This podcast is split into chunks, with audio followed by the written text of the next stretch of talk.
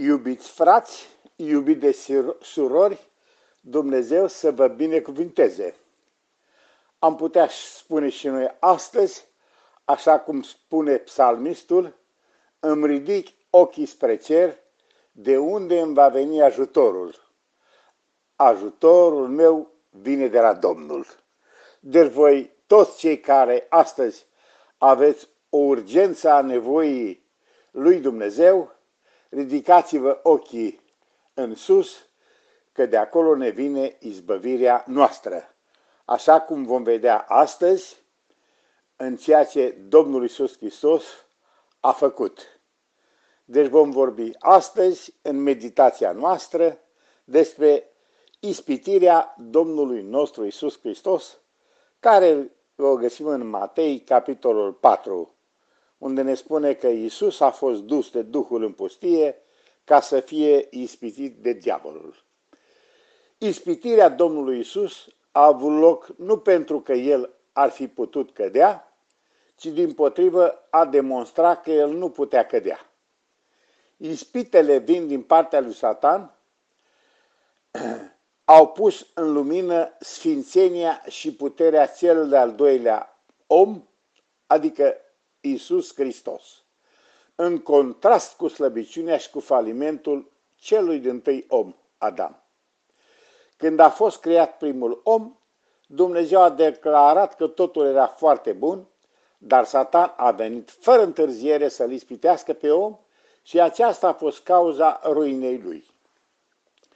Cel de-al doilea Adam a apărut la vocea Tatălui când s-a făcut auzită pentru a declara excelența Fiului Său. Asta ne vorbește nouă cuvântul lui Dumnezeu în Matei 3, 16 și 17, unde Domnul Isus Hristos merge în prezența lui Ioan Botezătorul și acolo declară ca să fie botezat. Dar Ioan l-a întrebat cum se poate că eu am trebuință să fiu botezat și tu vii la mine? Domnul Iisus Hristos, drept răspuns, i-a zis, lasă-mă acum, căci așa se cade să împlinim tot ce trebuie împlinit. Iată împlinirea voii lui Dumnezeu în Domnul Iisus Hristos, pe care El însuși a declarat-o, eu am venit nu să fac voia mea și voia celui ce m-a trimis. Datorită acestui fapt, în clipa când a ieșit din apă, ne spune versetul 16 din Matei 3, spune că în clipa aceea cerurile s-au deschis și Ioan a văzut pe Duhul lui Dumnezeu pogărându-se în chip de porumbel și venind peste el, peste Isus. Și din cer s-a auzit un glas care zicea, Acesta este Fiul meu preiubit, în care îmi găsesc plăcerea. Deci s-a auzit declarația de excelență a Tatălui, ceea ce reprezenta Isus Hristos. De aceea Satan s-a grăbit din nou și de data asta să vină la acel loc dar de această dată l-a întâlnit pe omul plin de Duhul Sfânt, așa cum ne vorbește nou cuvântul lui Dumnezeu în Evanghelia după Ioan. Haideți să ne uităm acolo în Evanghelia după Ioan, la capitolul 1, versetul 32. Evanghelia după Ioan, capitolul 1, versetul 32, cuvântul ne spune așa. Ioan a făcut următoarea mărturisire. Am văzut Duhul Sfânt pogorându-se din cer ca un porumbel și oprindu-se peste el, peste Domnul Isus Hristos. Deci l-a întâlnit pe omul plin de Duhul Sfânt, pe care vicleniile diavolului nu l-a putut atinge.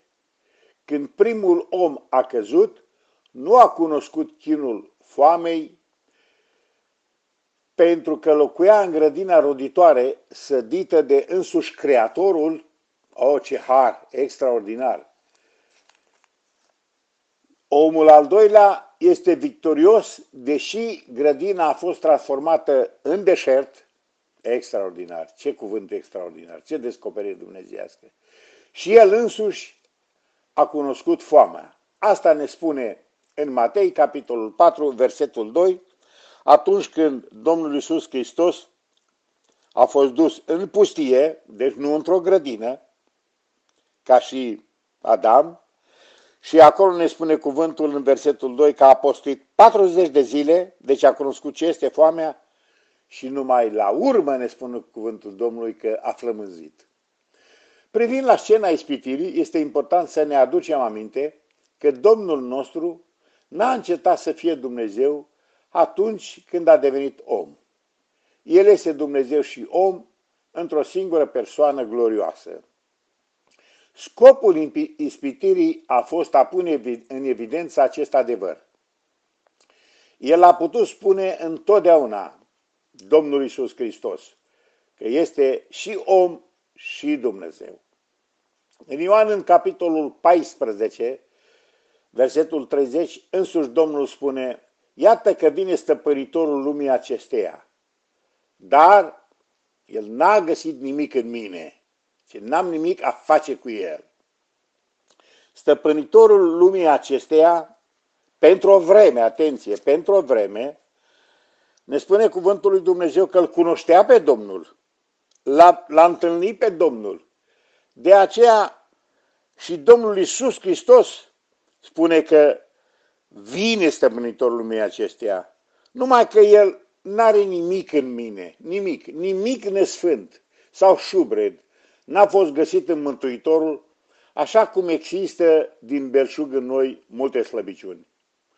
Mântuitorul a fost întotdeauna cel fără păcat, pentru că așa ne spune cuvântul lui Dumnezeu în Evrei, în capitolul 4, versetul 15.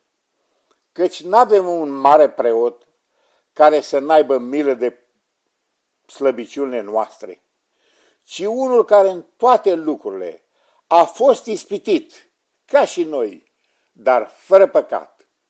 Deci El însuși, Domnul Isus Hristos, a fost ispitit în toate lucrurile, dar fără păcat.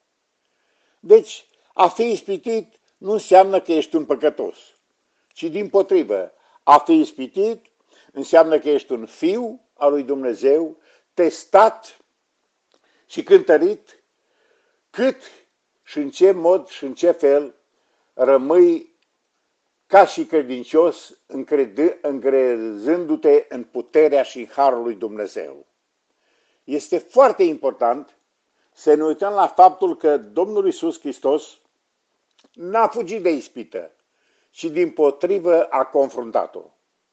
Deci voi toți, noi toți, care trecem prin felurite ispite, felurite încercări, să nu fugim de ele, ci din potrivă să ne confruntăm cu ele, pentru că cel ce este în noi, adică Duhul Sfânt, este mai tare decât cel ce este în lume.